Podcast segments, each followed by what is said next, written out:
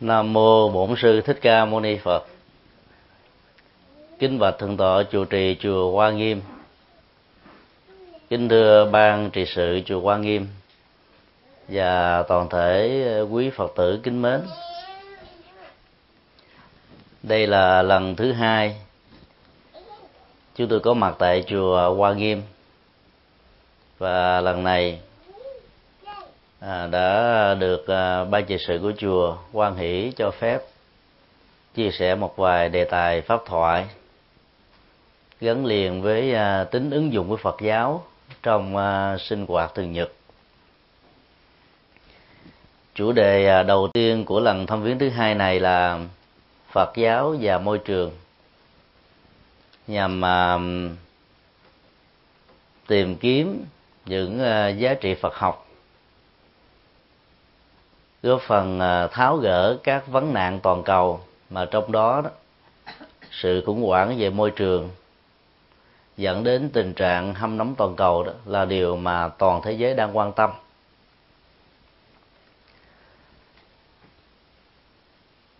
Các lời dạy của đức phật về môi trường có mặt rải rác ở trong các kinh điển Bali, kinh điển A Hàm và kinh điển Đại thừa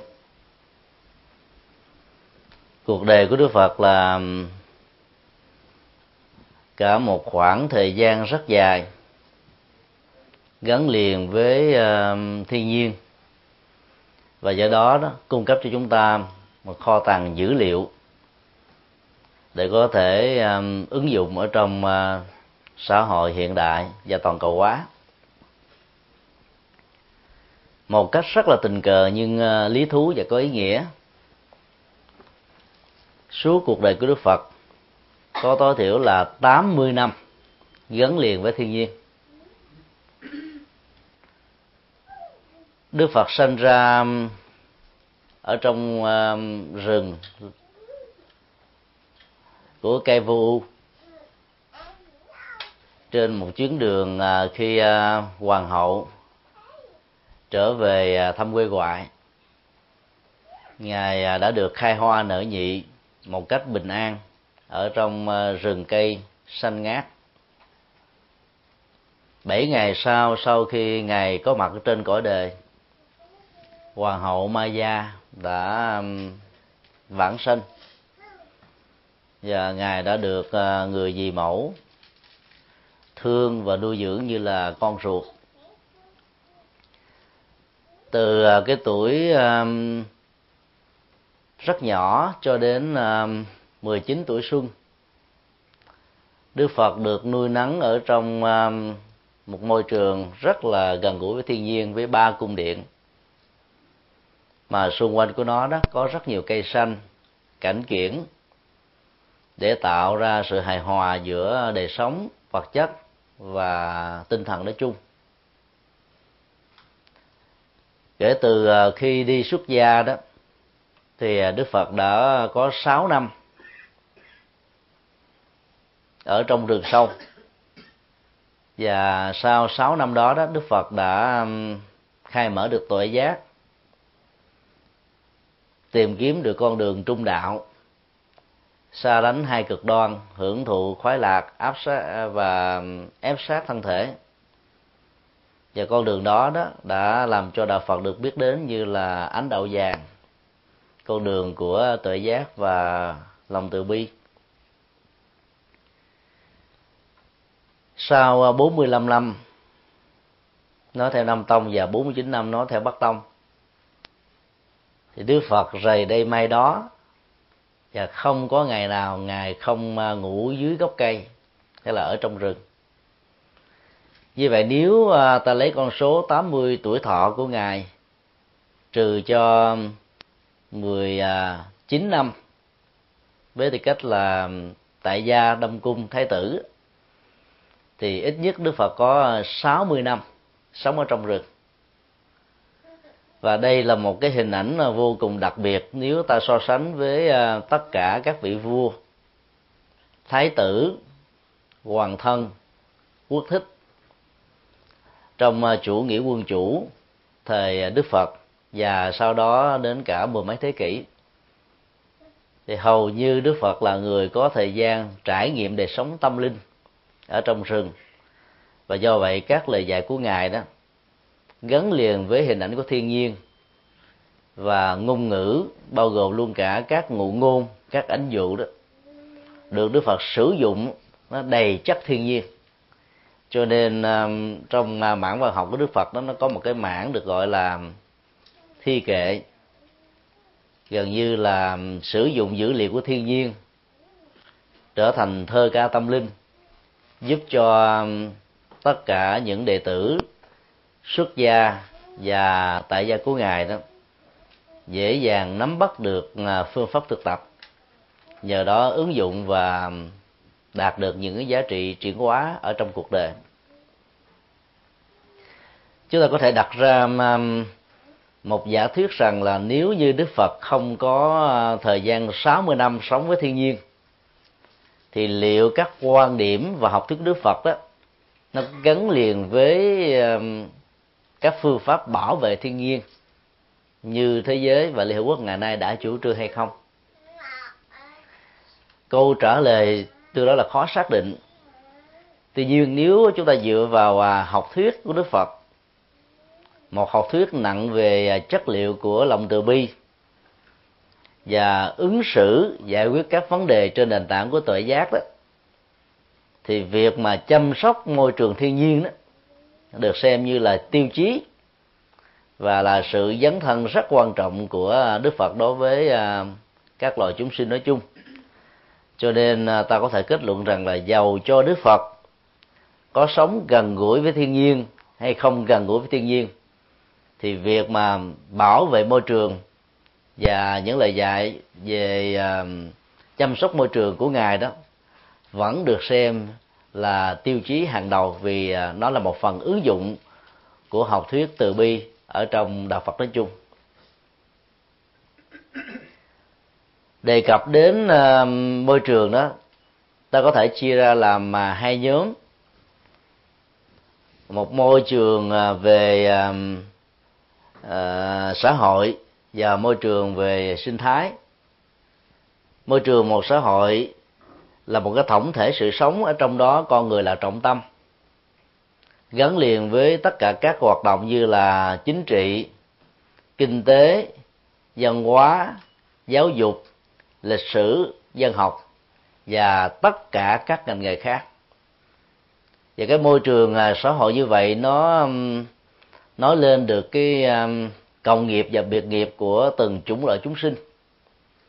Theo đó mà mỗi đơn vị sự sống trong đó có con người trong từng đơn vị sự sống trong đó có từng nhiều chủng loại. Và trong từng chủng loại như thế nó có nhiều cá thể đang sống dưới cơ chế vận hành của nghiệp. Theo Phật giáo đó nghiệp là một cái um, hoạt động trước nhất nó được diễn ra bằng à, thái độ, nhận thức, quan điểm, tư duy, bao gồm luôn à, các cái phương tiện ờ, khoa học về tư duy như là quy nạp, diễn dịch, tổng hợp, loại suy, vân vân. Và bên cạnh đó đó, nó còn có à, cách thức thể hiện qua các cái phương tiện truyền thông, mà gần nhất là ngôn ngữ và thứ hai là các hành động tay chân bao gồm các việc làm và nghề nghiệp hay là chức nghiệp của con người.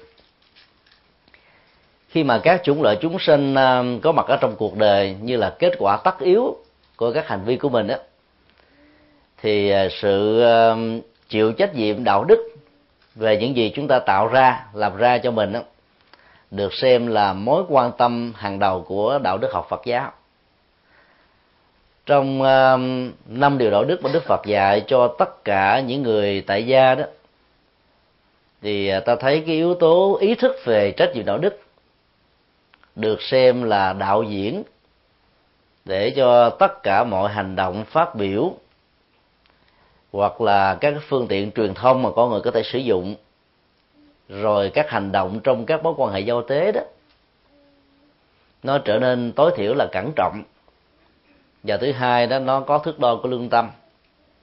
Và thứ ba đó, nó tạo ra một cái à, cộng hưởng tích cực đối với à, con người và xã hội nói chung.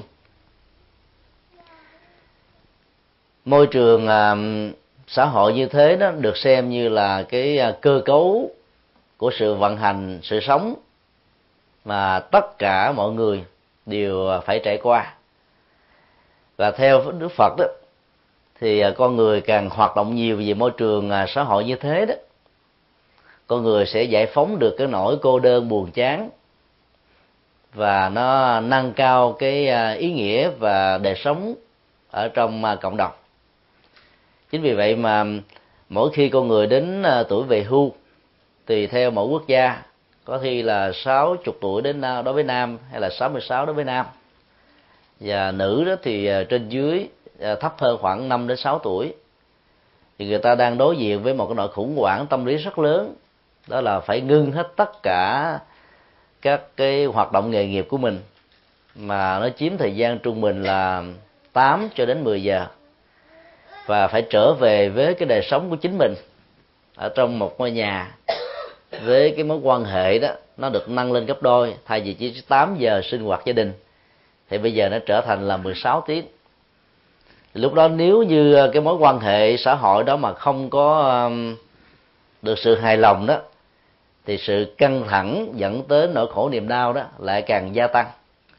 Lúc đó con người có thói quen đó là kết bạn với cái tivi hoặc là kết bạn với internet, hoặc là kết bạn với các quán rượu, hay là môi trường ờ, dẫn đến những ờ, việc giao du. Nói chung còn khi mà cái à, tâm đầu ý hợp đó nó có mặt ở trong à, sinh hoạt vợ chồng, giữa cha mẹ và con cái đó, thì lúc đó đó, cái niềm hạnh phúc nó được dâng trào lên. Và do vậy nỗi cô đơn ở tuổi già nó bớt đi rất là nhiều. Cho nên à, cái môi trường xã hội đó, nó lại là cái mà nó gắn liền với cảm xúc, nhận thức, thái độ và hành động của con người. Và nó quyết định khá nhiều đến ờ, bản chất hạnh phúc hay là khổ đau ở trong đời sống thực tại. Ý nghĩa thứ hai về môi trường ở trong nhà phật á, nó đồng với cái ờ, khái niệm môi trường sinh thái. Chỉ chung cho một cái tổng thể, trong đó nó có ờ, các chủng loại sự sống, từ con người cho đến các loài động vật. Thảo mộc rồi luôn cả um, tất cả những cái liên hệ trực tiếp và gián tiếp đối với các chủng loại sống này trong một không gian và thời gian nhất định nào. Cái cơ chế của môi trường sinh thái đó được diễn ra theo cách là tương thuộc. Không có nguyên nhân đầu tiên và do vậy đó, nó không có sự kết thúc. Sự có mặt của con người và các chủng loại chúng sinh theo quan điểm của đức phật đó không do thượng đế tạo ra. Lại càng sai lầm nếu cho rằng nó có nguồn gốc từ vật chất. Hoặc là nó có nguồn gốc từ à, cái nhỏ hơn của vật chất, như là đất, nước, gió, lửa. Tri nguyên về cái à, tính nguyên ủy của đời sống theo đức phật đó, là gắn kết nó với học thuyết duyên khởi còn chia sẻ nó ra thành à, từng mảnh dụng. Chẳng những nó à, cho thấy là một sự vô ích, mà ngược lại nó làm cho con người đó rơi vào các niềm tin mê tín. Mà hậu quả của nó đó có thể làm cho con người trở thành à, các tín đồ của các tôn giáo hữu thần, hay là các tín đồ cuồng nhiệt của chủ nghĩa vô thần, vật chất nói chung. Và đó là hai cái thái cực về à, thái độ sự sống. Một bên đó thì dẫn đến sự lệ thuộc vào thượng đế và các thần linh.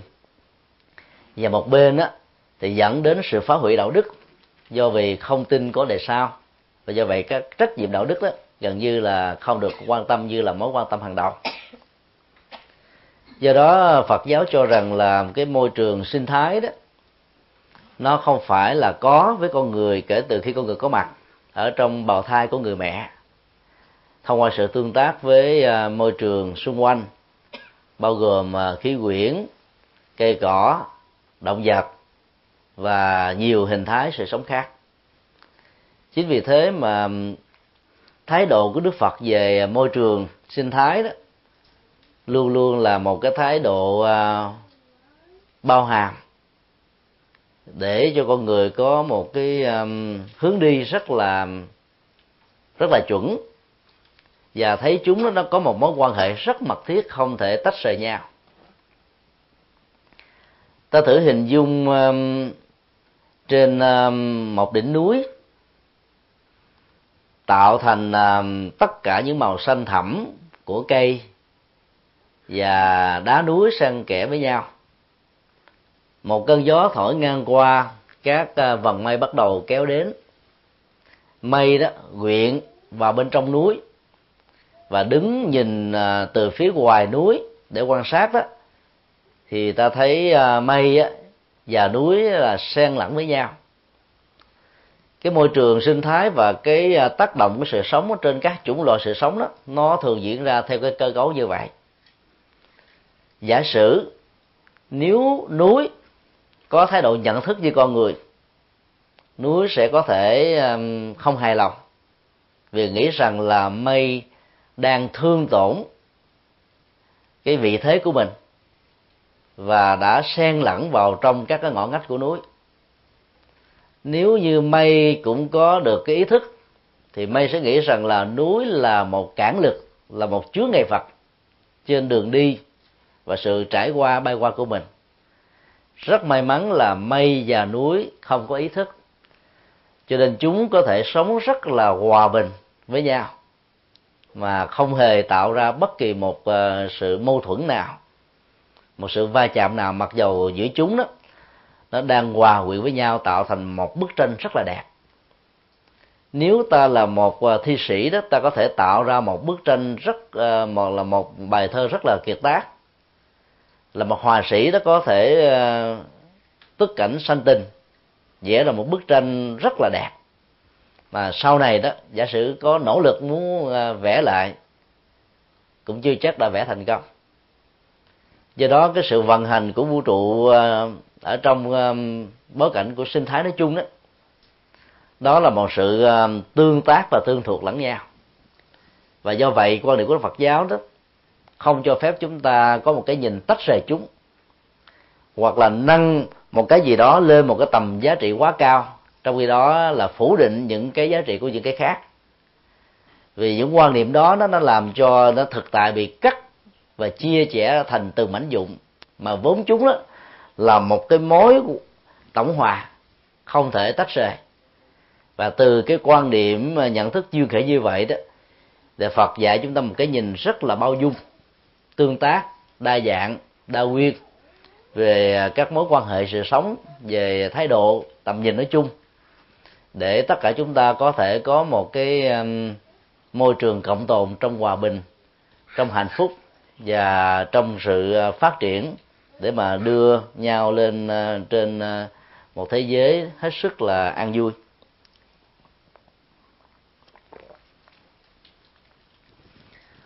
Hai khái niệm về sinh môi trường như thế đó vợ chúng ta về một cái thái độ nhận thức rằng là cái môi trường xã hội gắn liền với um, ý thức và đời sống đạo đức. Còn uh, môi trường sinh thái đó, nó giúp chúng ta có một cái tập nhìn về sức khỏe của đời sống vật chất mà con người có mặt như là một thực tại khách quan trải dài qua cái chuỗi thời gian, quá khứ, hiện tại và vị lai. Hai môi trường uh, xã hội và môi trường sinh thái đó sẽ tồn tại không tách rời nhau. Và do đó, nếu một người nào chỉ sống một cách trọn vẹn trong môi trường à, sinh thái tốt mà lại thiếu vắng đi môi trường xã hội đó thì à, người đó sẽ không thể nào phát triển được ý thức. Và do vậy cái tiến trình à, phát triển đạo đức đó sẽ là một sự trở ngại. Và nếu người nào đó có điều kiện được sinh ra trong một môi trường xã hội tốt nhưng lại thiếu vắng đi một môi trường sinh thái tốt thì tuổi thọ của người đó không được đảm bảo. Và nếu có chăng thì sống và cộng tồn với bệnh tật. Và thiếu vắng một trong cả hai. Đời sống con người không được xem là một sự trọn vẹn đúng với ý nghĩa của nó.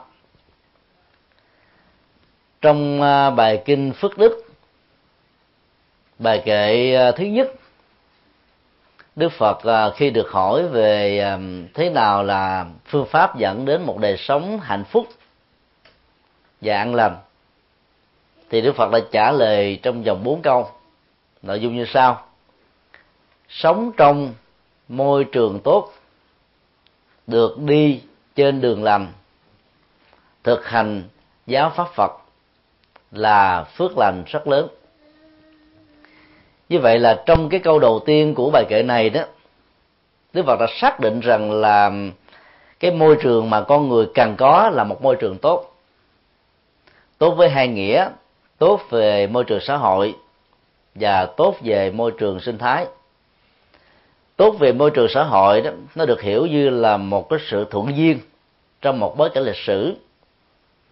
Nơi đó đó, các phương tiện về giáo dục, rồi đời sống văn hóa, tinh thần và tất cả các hoạt động của con người đó diễn ra trong một cái giai đoạn lịch sử nào đó tạo điều kiện cho người đó được thăng tiến trong cuộc đời.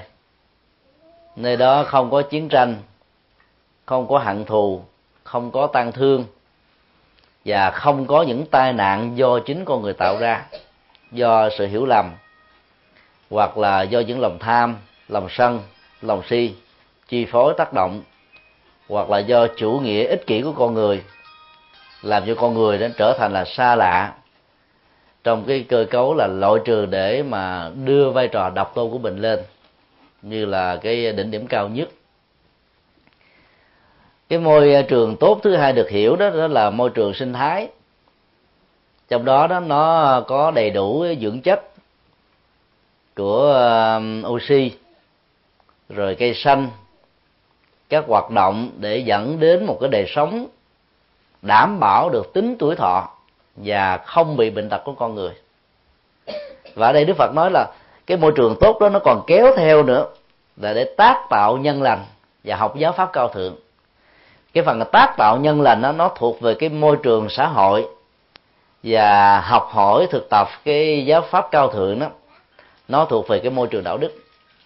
Và đây là ba cái ờ, mũi tên rất quan trọng để ờ, tạo dựng ra một xã hội loài người có hạnh phúc có ăn vui ở mức độ à, tương đối là là lý tưởng mà con người có thể đạt được ở trong à, kiếp sống hiện tại này.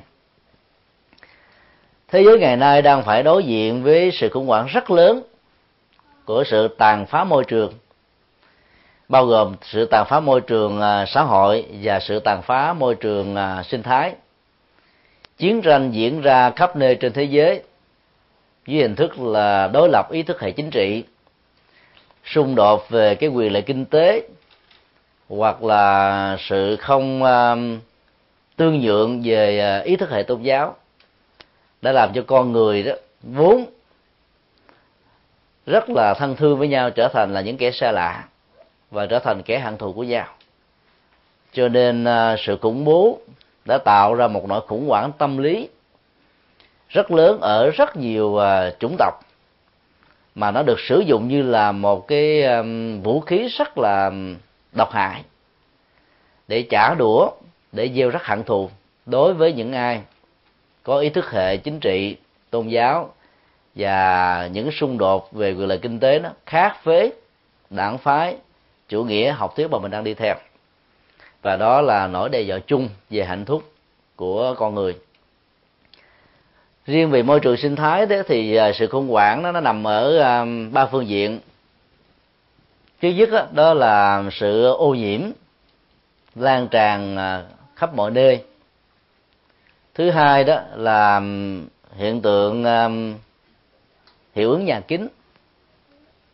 Và thứ ba đó nó dẫn đến cái hậu quả là sự ham nóng toàn cầu mà nếu như con người không nỗ lực chung để cùng xây đắp cho trái đất này như ờ, là của chúng mình, thật sự với nghĩa hiện hữu của nó đó, thì chính chúng ta là nạn nhân của những hành động sai lầm. Và chúng ta là kẻ thù của nhau, mang lại cho nhau nhiều nỗi đau bất hạnh. Và cuối cùng chúng ta chính là những người tiếp nhận cái hậu quả nghiêm trọng do chính mình tạo ra về à, phần ô nhiễm thì à, chúng ta thấy đó trước trước đó là ô nhiễm trái đất hay còn gọi là ô nhiễm đất. Nó bao gồm hết tất cả những cái um, hoạt động dẫn đến sự phóng thải các hóa chất độc hại có thể ảnh hưởng đến sức khỏe và mạng sống của con người. Rồi nó làm cho cái nhu cầu của con người trong việc khai khai thác và sử dụng các khoáng sản một cách cạn kiệt không tạo điều kiện cho chúng có thể um, tái phục hoạt lại để có thể tiếp tục chu cấp cho cái nhu cầu của con người. Và do vậy đó là tài nguyên thiên nhiên đã bị cạn kiệt và nó tạo ra một cái phần biến dạng về cái uh, cấu trúc của trái đất. Cho nên nó dẫn đến nhiều sự khủng hoảng rất là nghiêm trọng ngoài ra một yếu tố cũng um, đáng được quan tâm, đó là việc sử dụng các loại hóa chất, rồi các loại phân bón, những ờ, thuốc ờ, diệt trừ sâu bọ. Nói chung, hoặc là thử nghiệm các loại bơm, nguyên tử, hạt nhân ở dưới lòng đất, đã dẫn đến một sự ô nhiễm nghiêm trọng trái đất này và làm cho đời sống và các hệ sinh thái bị biến đổi một cách đáng kể.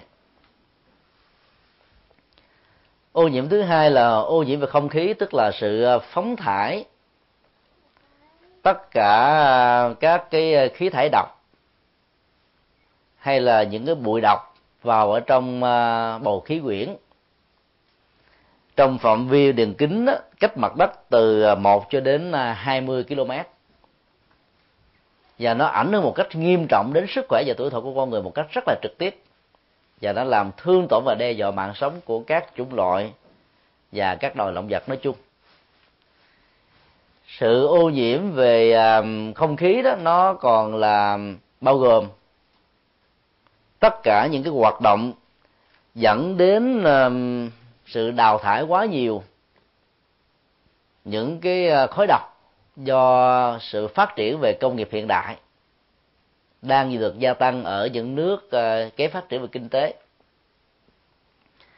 Các nước tiên tiến về ờ, đời sống vật chất đó, đã có tầm nhìn rất là xa biến các nước nghèo trở thành như là sọt rác của sự phóng thải bằng cách là thiết lập các cái um, cái cái um, zone về công nghiệp để tạo điều kiện cho công nhân của những nước này làm việc với một cái giá lương rất thấp, mà lại được người dân ở xứ đó quan niệm như là một cái tấm phao của đời sống kinh tế.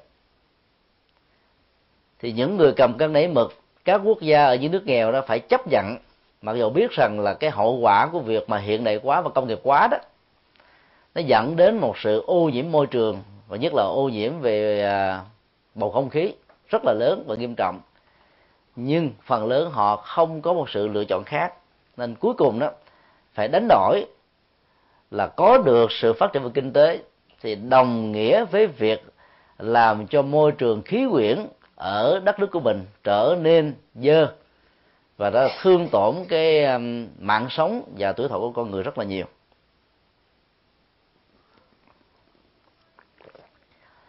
Trong khi đó, cái ô nhiễm về nước đó cũng là một nỗi đe dọa.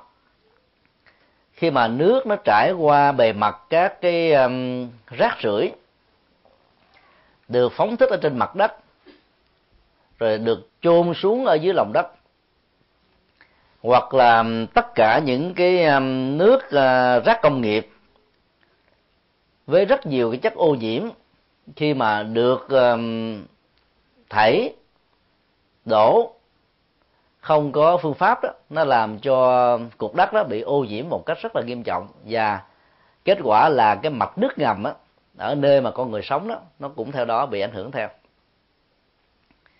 Thì hiện nay ô nhiễm không khí ô nhiễm đất và ô nhiễm nước đó nó có cái uh, hoạt dụng là tương tác ảnh hưởng đa chiều đến mạng sống ngoài ra đó, về phương diện um, môi trường đó thì nó còn có một cái loại ô nhiễm khác đó, ô nhiễm tiếng ồn. Phần lớn đó, nó là kết quả của việc sản xuất xe quá nhiều. Và nó bao gồm luôn sự uh, ô nhiễm tiếng ồn từ um, máy bay tạo ra. Và tất cả những loại tiếng ồn do chính con người thông qua các phương tiện phát ngôn và truyền thông nói chung một cách quá dư thừa so với cái nhu cầu cần thiết mà con người có thể có.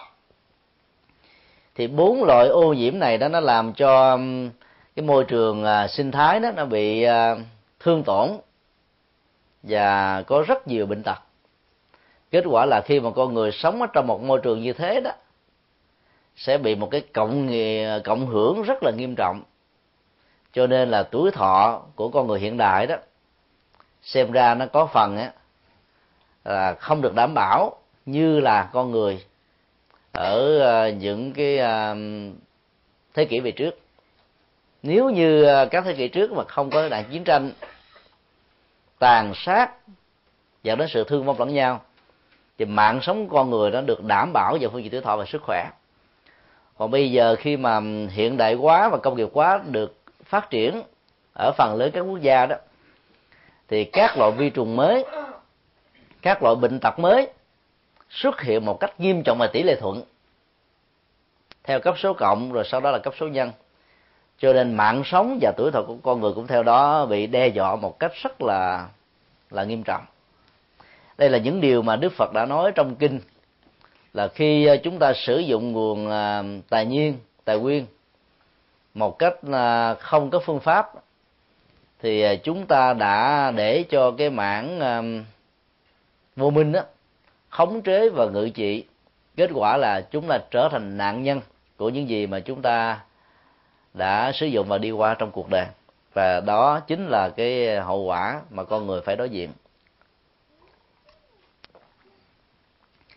Theo các nhà khoa học, nếu chúng ta không nỗ lực tập thể để hạn chế một cách có phương pháp trong sự không quan về các nạn ô nhiễm, hiệu ứng nhà kính và sự hâm nóng toàn cầu đó thì à, trong thế kỷ thứ 21 này từ à, năm 2050 cho đến 2100 đó thì cái nhiệt độ ở trên hành tinh này sẽ được uh, nâng cao lên tối thiểu là từ 1.8 cho đến 4 độ C. Và như vậy cái sự hâm nóng toàn cầu đó, nó nó sẽ dẫn đến những cái à, khủng hoảng nghiêm trọng khác về phương diện à, khí hậu, dẫn đến cái à, sự tan các loại băng ở các cái cực. Và do đó đó là một phần ba cho đến một phân nửa đất ở trên hành tinh này đó sẽ bị chìm và mất ở trong trong nước. Các quốc gia tiên tiến thì đang đối diện với các giải pháp làm thế nào để tìm ra cái cách thức để ngăn chặn cái sự hâm nóng toàn cầu và phá vỡ các tảng băng lớn dẫn đến chuyện ngập lụt và kéo theo cái chết hàng loạt con người và các chủng loại sinh vật khác trên hành tinh. Thì mặt khác đó, nó còn kéo theo các loại à, dịch bệnh rất là nghiêm trọng, làm cho con người à, mất đi à, hết tất cả những cái giá trị phước báo mà con người có thể có so với các chủng loại động vật khác và kết quả là nó, nó có thể dẫn đến cái tình trạng là một số chủng loại sinh vật sẽ bị tuyệt chủng vĩnh viễn ở trên hành tinh này. Dẫn đến kết quả là nó sẽ bị ờ, thương tổn cái hệ cân bằng sinh thái vốn có cần phải có cần phải được duy trì. Cho nên sự ờ, sử dụng một cách cạn kiệt nguồn tài nguyên thiên nhiên và phát triển về công nghiệp hiện đại quá mức so với cái nhu cầu tiêu thụ cần có đó sẽ làm cho cái tiến trình sanh, trụ, dị và diệt của hành tinh đó diễn ra một cách sớm hơn so với à, nhiều à, thế kỷ về trước. Ít nhất là là là hai cho đến hai chục lần.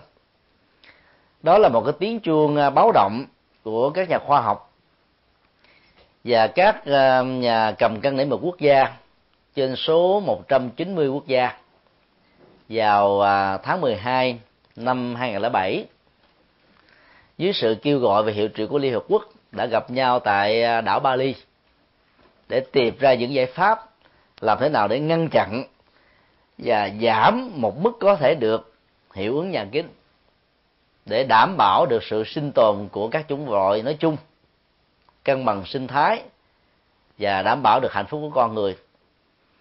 Thì à, trong à, nhiều ngày họp tại đảo Bali đó, thì phần lớn các quốc gia đã đồng ý ký vào à, hiệp ước bảo vệ thiên nhiên, giảm bớt cái hiệu ứng nhà kính. Nhưng mà cho đến bây giờ đó thì Mỹ vẫn chưa chấp nhận ký vào cái hiệp ước à, Kyoto Protocol. Tại bởi vì một điều rất là dễ hiểu là hiện nay Mỹ đó là quốc gia đứng thứ hai sau Trung Quốc sản xuất và sử dụng các cái phương tiện hiện đại nhiều đến độ đó. Cứ mỗi một năm như thế nó tạo ra 6 tỷ tấn MT và kết quả là cái hiệu ứng nhà kính đó, nó được tăng lên rất là cao so với các quốc gia khác. Nếu um, cái tiến trình um, sản xuất và dẫn đến cái hiệu ứng nhà kính như thế không được ngừng hoặc là giảm thiểu đó thì uh, trong vòng uh, vài chục năm thôi. Cái mức độ tổn hại tuổi thọ của hành tinh nó sẽ diễn ra cao hơn mấy chục lần so với nhiều thế kỷ trước đây. Hoa Kỳ là nước mà sử dụng quá nhiều um, các cái ờ, công nghệ hiện đại làm thương tổn. Tuổi thọ của hành tinh nó có thể nói là tối thiểu là 18% so với các quốc gia còn lại trên thế giới riêng Mỹ không là 18% còn Trung Quốc á, là đứng đầu bảng là khoảng 20% thì hai quốc gia này nhập lại là hết 38% thương tổn cái tuổi thọ và vận mệnh của hành tinh rồi. Và hơn 200 quốc gia còn lại thì chỉ có mấy chục phần trăm mà thôi. Vì quyền lợi kinh tế cho đến bây giờ thì Mỹ vẫn chưa chịu ký để giảm bớt các hiệu ứng nhà kính mà Liên Hợp Quốc đề nghị là cho đến năm à, 2010 đó thì cái chương trình như thế nó cần phải được ứng dụng một cách triệt để. Bằng không đó chúng ta sẽ trở thành là nạn nhân của sự sử dụng khiếu không ngoan của mình và kết quả rằng là mình à, sẽ trở thành là những người sống à, thất liên bát đảo ở trong cái thế giới của sự tiêu thụ. Đứng trước những cái hoàn cảnh như thế đó thì à, các nhà khoa học các nhà xã hội học, các nhà nhân chủng học, các nhà đạo đức học và các nhà chính trị ở các quốc gia đang rất quan tâm nhằm tìm kiếm các giải pháp để tháo gỡ các vấn nạn toàn cầu như trên. Thì trong ờ, đại lễ Phật đản Liên Hợp Quốc năm 2008 được ờ, tổ chức tại Việt Nam dưới sự ờ, chấp nhận của Liên Hợp Quốc và Quỹ ban tổ chức quốc tế gồm 61 quốc gia từ ngày à, 14 cho đến ngày 17 tháng 5 2008 vừa qua đó, thì một trong bảy cái à, diễn đàn tạo sự quan tâm rất đặc biệt của à, khoảng 6.000 đại biểu chính thức đến từ 74 quốc gia với số lượng trên 600 phái đoàn đã đề cập đến các giải pháp về việc ngăn chặn hiện tượng hâm nóng toàn cầu thì cái diễn đàn đó đã thu hút được các nhà trí thức, các nhà khoa học, các giáo sư đại học của nhiều trường học nổi tiếng trên thế giới. Và trong số đó đó là có đến mười mấy giáo sư đến từ hoa kỳ để nhằm tìm kiếm tất cả những lời dạy của đức phật. Tháo gỡ cái vấn nạn mà được xem là mối quan tâm quan trọng nhất. Vì nếu lơ là về chúng đó thì hậu quả hết sức là nghiêm trọng. Chúng ta có thể dựa vào à, kinh điển Phật giáo để à, tìm kiếm những giải pháp mang tính cách như là nguyên lý. Và dĩ nhiên là các giải pháp nguyên lý này đó nó chỉ có cái tác dụng tham khảo thôi. Còn việc chấp nhận hay không á, nó thuộc về cái quyền lợi của các quốc gia. Và sự sáng suốt hay là không sáng suốt của những người cầm cân nảy mực đối với à, các hệ thống xã hội ở trên hành tinh này.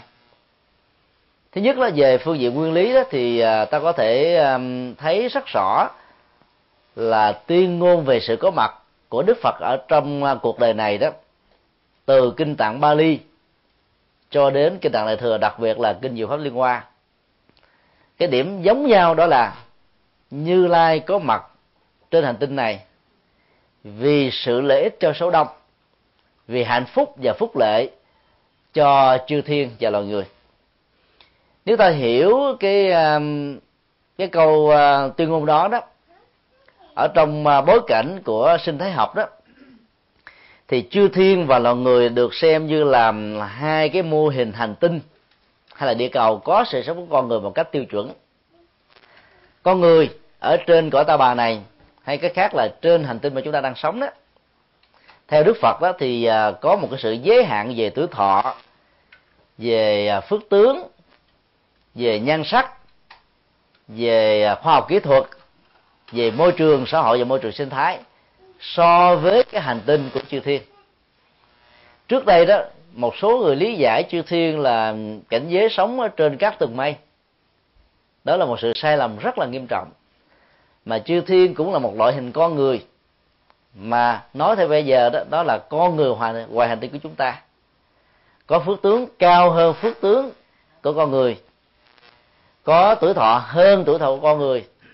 Có môi trường sinh thái và môi trường xã hội tốt hơn của con người. Và nhất là trình độ khoa học kỹ thuật của họ đó đi trước con người ở hành tinh này rất là nhiều. Ở trong kinh mô tả đó là có sự chênh lệch về à, thời gian giữa hành tinh ta đang sống và hành tinh của các chư thiên. Một ngày, một đêm, trên hành tinh của chư thiên đó, tối thiểu là bằng ba chục ngày trên hành tinh chúng ta đang sống. Trước đây khi mà cái trình độ khoa học chưa được phát triển đó, thì đọc vào các mô tả như vậy, ta cho rằng là đức phật là một người nói chuyện quan đường. Bây giờ các nhà khoa học gia cho thấy là sự chênh lệch về cái uh, múi thời gian giữa hành tinh và với hành tinh ta đang sống và mặt trăng á là ba chục ngày. Đó là một sự trùng hợp khá lý tưởng. Và còn một số cảnh giới của con người ngoài hành tinh được gọi là chư thiên khác đó thì cái sự độ chênh lệch nó không chỉ là ba chục ngày mà là một năm. Có chỗ là đến hai năm ba năm nếu ta so sánh cái mạng sống của con người và mạng sống của loài mũi, hay là một số côn trùng khác đó, thì một ngày, một đêm của chúng ta có thể là một kiếp hay là dài ba kiếp đối với các loài côn trùng nữa. Thì từ đó đó, sự chênh lệch về múi thời gian ở hành tinh này và các hành tinh khác là chuyện mà ta cần phải tin. Nó là cái một phần của um, hệ sinh thái nói chung cái vận hành của nó nó ảnh hưởng lẫn nhau theo đa chiều. Cho nên đó là dựa vào lời phát biểu là sự có mặt của ngài là mang lại hạnh phúc cho số đông. Cho cho thiên và loài người đó. Thì các hoạt động bao gồm các chức nghiệp ngành nghề và sự khai thác của chúng ta về thiên nhiên đó, nó cần đảm bảo một cái nguyên lý là làm thế nào để giúp cho thiên nhiên ta khai thác đó. Có đủ tính thời gian cần thiết để tái tạo lại những gì mà chúng có thể có. Bằng không đó, thì ta sẽ làm cho chúng bị chết yểu. Và nó chỉ phục vụ cho lợi ích của cái nhân mà thôi. Điều thứ hai ở trong kinh à, trung bộ, đức phật đã lặp đi lặp lại rất nhiều lần về mục đích có mặt của đạo phật trên hành tinh. Chỉ làm hai công việc duy nhất thứ nhất là vạch mặt chỉ tên khổ đau. Và thứ hai đó là hướng dẫn con đường để giải quyết khổ đau. Lời tuyên ngôn đó, đó nếu triển khai rộng á, thì nó trở thành là tứ diệu đế bao gồm hai lớp nhân quả. Lớp nhân quả một là khổ đau và nguyên nhân của nó. Lớp nhân quả thứ hai là hạnh phúc và con đường thực tập thì như vậy là cái bản chất của cái cái vế thứ hai đó là con đường giải quyết khổ đau, chính là con đường của đạo phật. Muốn giải quyết nó đó thì điều trước tiên con người cần phải có bản lĩnh đối diện với thực tại khổ đau. Nó đang bị bế tắc ở chỗ nào thì hãy giải quyết vấn đề ngay chỗ đó. Sự đào tẩu khỏi thực tại của khổ đau đó chỉ tạo cho chúng ta một cái cảm giác chấn an tạm thời nó không phải là giải pháp.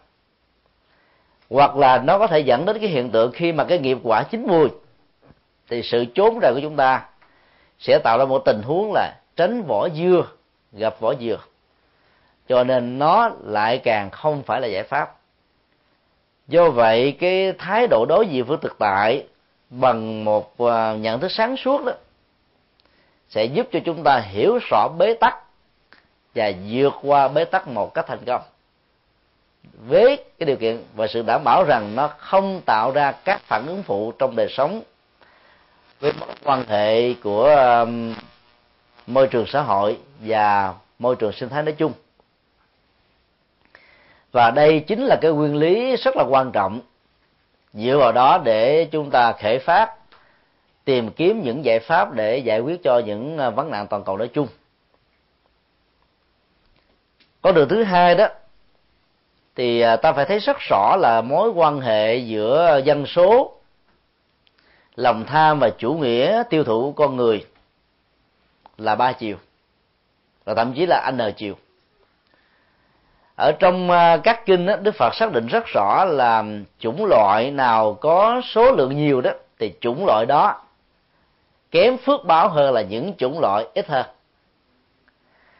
Đức phật đưa ra một ví dụ là cái loài thủy tộc đó số lượng nó nhiều vô số.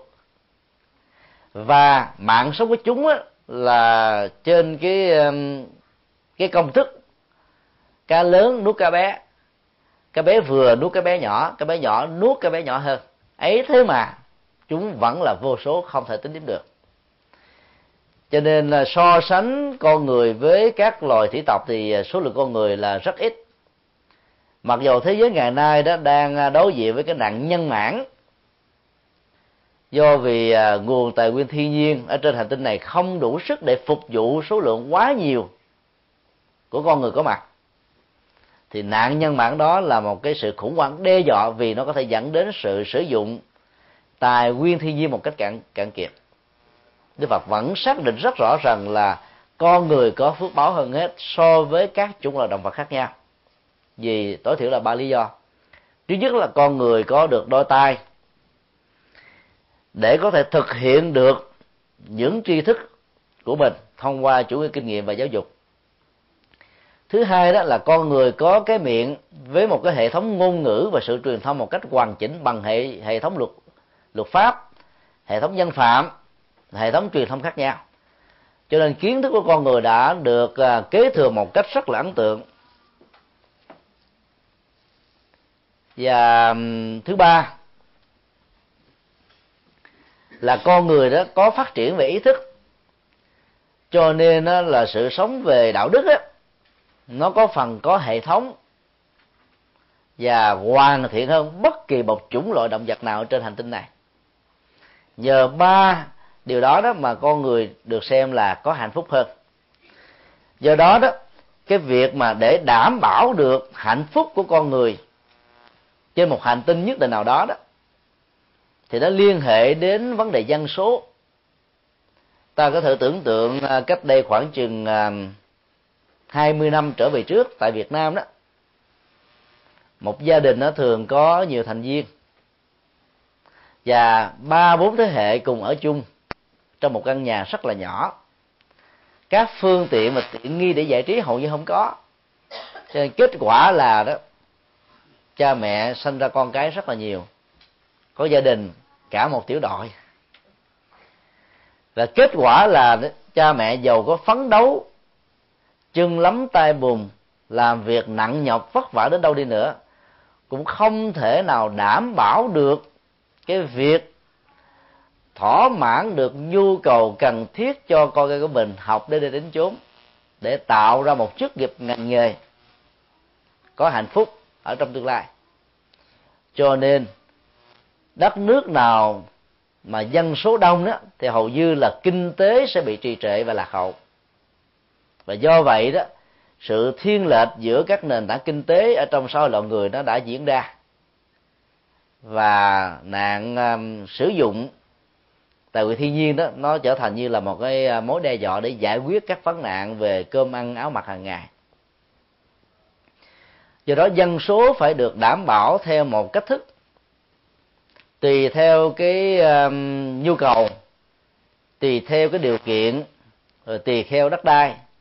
Và các phương tiện để đảm bảo được mạng sống mà con người cần phải có với số lượng tương thích thì cái đó nó được gọi là đảm bảo hạnh phúc. Còn bằng không đó nó sẽ bị đe dọa. Châu úc đó, có cái diện tích lớn cả mấy chục lần so với việt nam. Nhưng mà tổng số dân của họ chỉ có 15 triệu so với à, thành phố Sài Gòn thì nó sắp xỉ và ngang bằng thôi. Theo thống kê đó thì Sài Gòn hiện nay là có 10 triệu dân. Nhưng cái nạn ở lậu và di cư từ các tỉnh thành về đó, theo đánh giá chung đó, là nó phải trên dưới 14 triệu dân. Chứ là thành phố Sài Gòn rất nhỏ bé, mà có dân số bằng cả một úc châu. Sở dĩ mà úc châu à, tiếp nhận người à, di cư bằng các con đường. Một cách khó khăn, ưu tiên cho người à, có nghề nghiệp và có à, cái tiềm năng kinh tế tốt đó, là bởi vì cái nạn nước ngọt ở đây đó là một nỗi đe dọa cho bằng sống. Họ rất là thiếu nước ngọt, cho nên là dựa vào cái điều kiện vật lý mà họ quy định rằng là số lượng vượt trên hai chục triệu dân được xem như là nạn nhân mãn nguy hiểm đến tính mạng và tuổi thọ chung ở cuộc đất này. Hiện tại đó thì à, người úc mặc dầu à, có nhiều giống dân khác nhau, cũng giống như à, hoa kỳ, lại rất sợ đẻ con. Cho nên chính phủ úc phải khuyến khích ai sinh cho chính phủ một đứa con á, thì người mẹ được nhận hai ngàn đô la. Ai tặng cho chính phủ úc hai đứa con á thì được tăng lên thành năm ngàn đô la. Ấy thế mà người ta cũng không muốn sinh con để cái nhiều, vì nó gắn liền với các trách nhiệm xã hội, trách nhiệm luật pháp, trách nhiệm đạo đức, trách nhiệm giáo dục và nhiều trách nhiệm khác nữa. Như vậy nói một cách khác là cái điều kiện về môi trường nó dẫn đến cái tiêu chuẩn về à, cần và đủ để đảm bảo được hạnh phúc trong việc con người ở trên mảnh đất đó khai thác các điều kiện thiên nhiên này như thế nào. Do đó đó, ta phải làm sao tạo ra sự cân bằng về dân số bằng cách đó là các trên hành tinh này tôn trọng lời kêu gọi của liên hợp quốc, kế hoạch hóa gia đình để hạn chế việc sanh con, đẻ cái.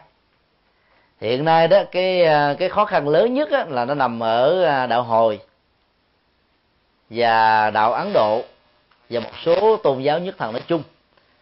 Vì các tôn giáo nhất thần quan niệm rằng việc sanh con đẻ cái của nhân loại và các chủng loại khác đó đó là cái quyền tạo dựng của thượng đế. Và nó là như là một đặc ân của con của thượng đế dành cho các thụ tạo nói chung. Bây giờ mà chấp nhận theo cái lời kêu gọi về kết quả gia đình đó, có nghĩa là thách đố là cái quyền sanh tạo của thượng đế, nói chung. Và bên à, hồi giáo đó thì mỗi một người nam được quyền có bốn vợ, hợp pháp. Sau khi ly dị thì họ tiếp tục được bốn vợ khác. Thì như vậy đó, họ không hề có bất kỳ những kêu gọi về cái quyền quá gia đình.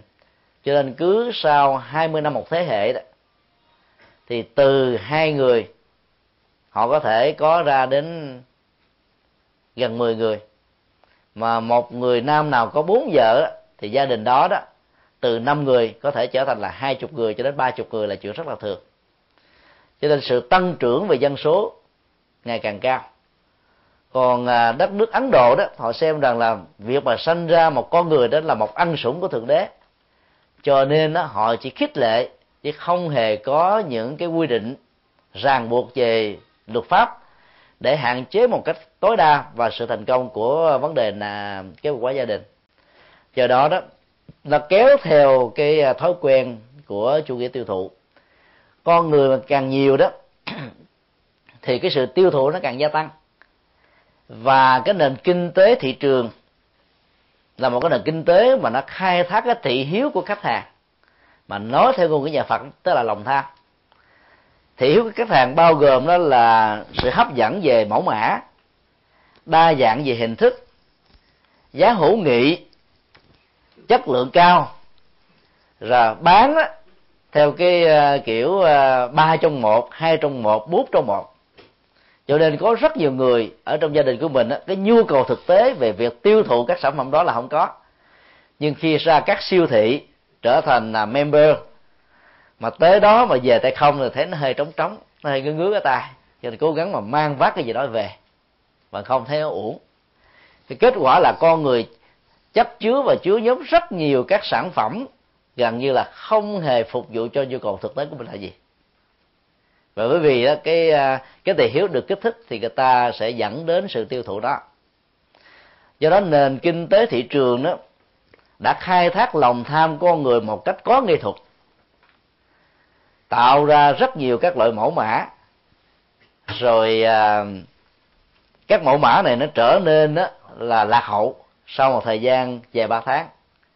Còn đối với thời trang đó thì à, nó diễn ra còn sớm hơn nữa.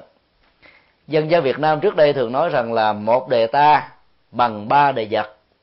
Có nghĩa là những cái sản phẩm mà được phục vụ như là những nhu cầu vật chất và con người cần tiêu thụ đó nó có tuổi thọ là trung bình là hai chục năm nếu mình lấy một đời người là sáu chục năm, một đời ta bằng ba đời nó, chứ bây giờ cái chủ nghĩa tiêu thụ trong nền kinh tế, thị trường và toàn cầu hóa đó, thì gần như là một đề ta không phải là ba đề nó nữa, mà một đề ta là ba chục đề nó. Hoặc một đề ta là ba trăm đề nó. Đối với những người mà chạy theo thời trang đó, thì một năm như thế đó, họ có thể là mua đến vài chục bộ đồ. Các diễn viên điện ảnh, rồi các nghệ sĩ sân khấu, kịch, sân khấu cải lương các ca sĩ, các nghệ sĩ nói chung á, thì gần như một năm như vậy là họ có thể ờ, sử dụng cả trăm bộ đồ. Và mỗi một đồ như vậy đó chỉ sử dụng một lần duy nhất, chứ không mặc lại lần thứ hai. Như vậy ta thấy là cái tình trạng một đời ta bằng 300 đời nó hay là ba ngàn đời nó là chuyện rất là thường. Do đó, sự tiêu thụ nó được gia tăng một cách là kinh khủng chưa từng thấy.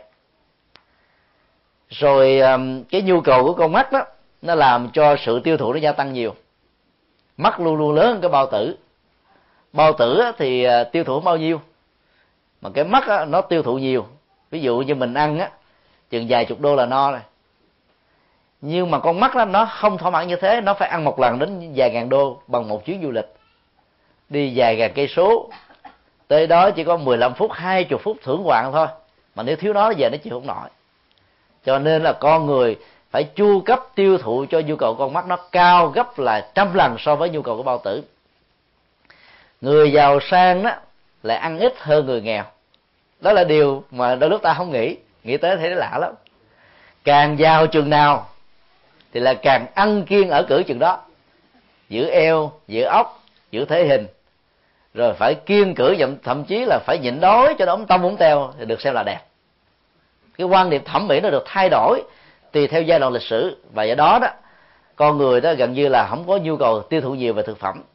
Còn tiêu thụ của con mắt đó, nó vẫn là chiếm đại đa số thôi. Ấy thế mà con người vẫn không thỏa mãn.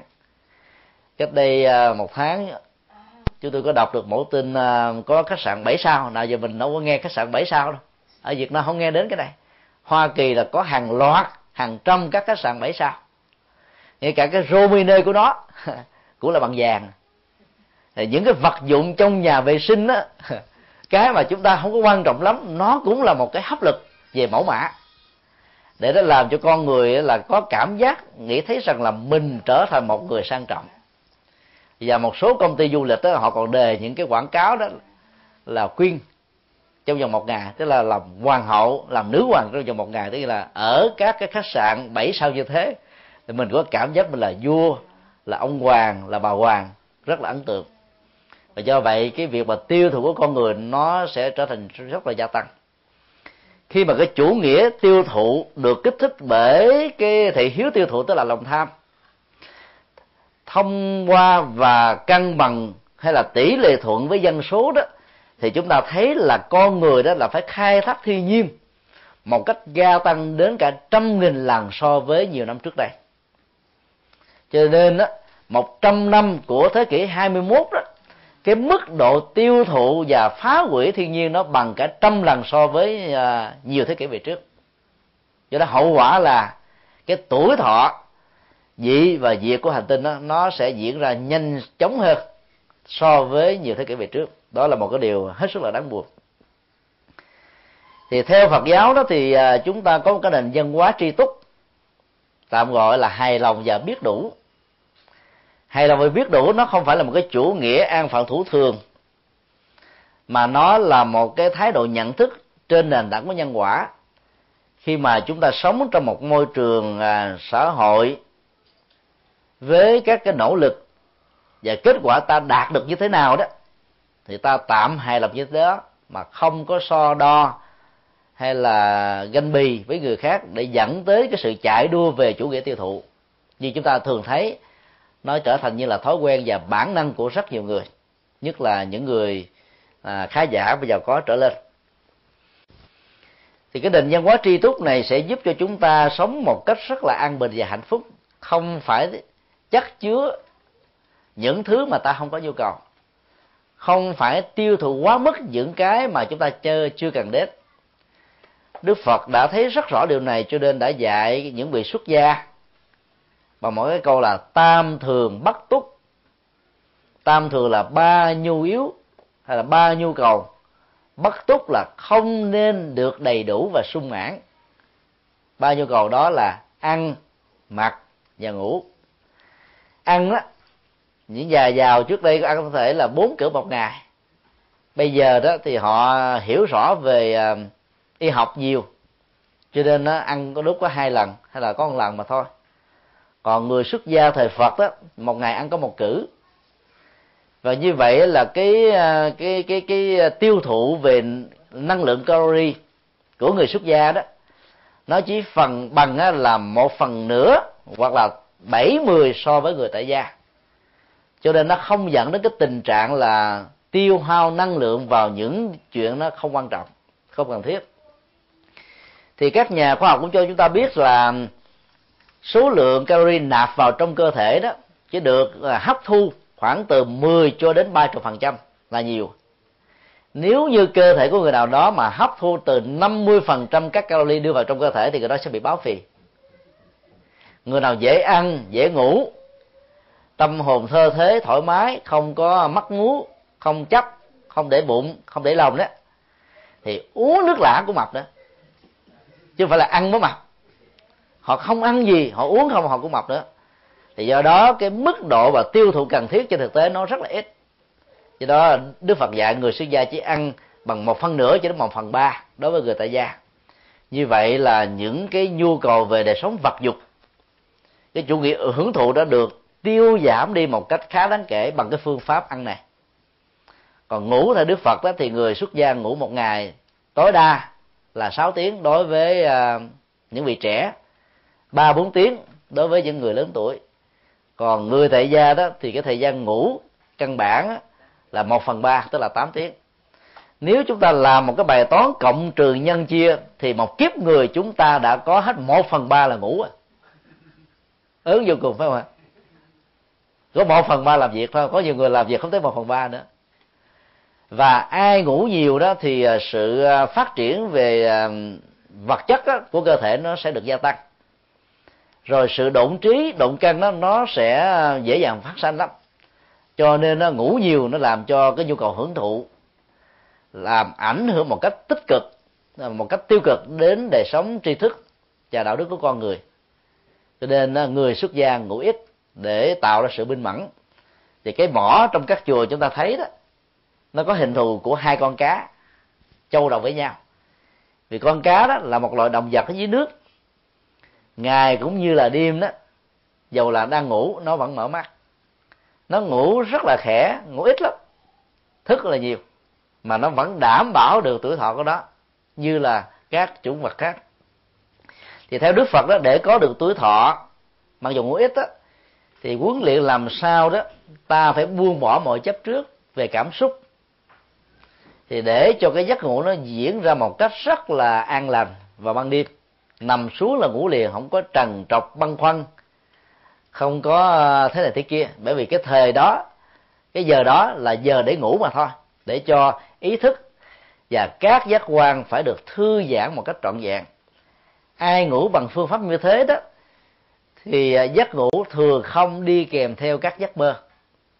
Các giấc mơ nó làm cho ý thức chúng ta diễn ra theo cái kiểu là độc thoại.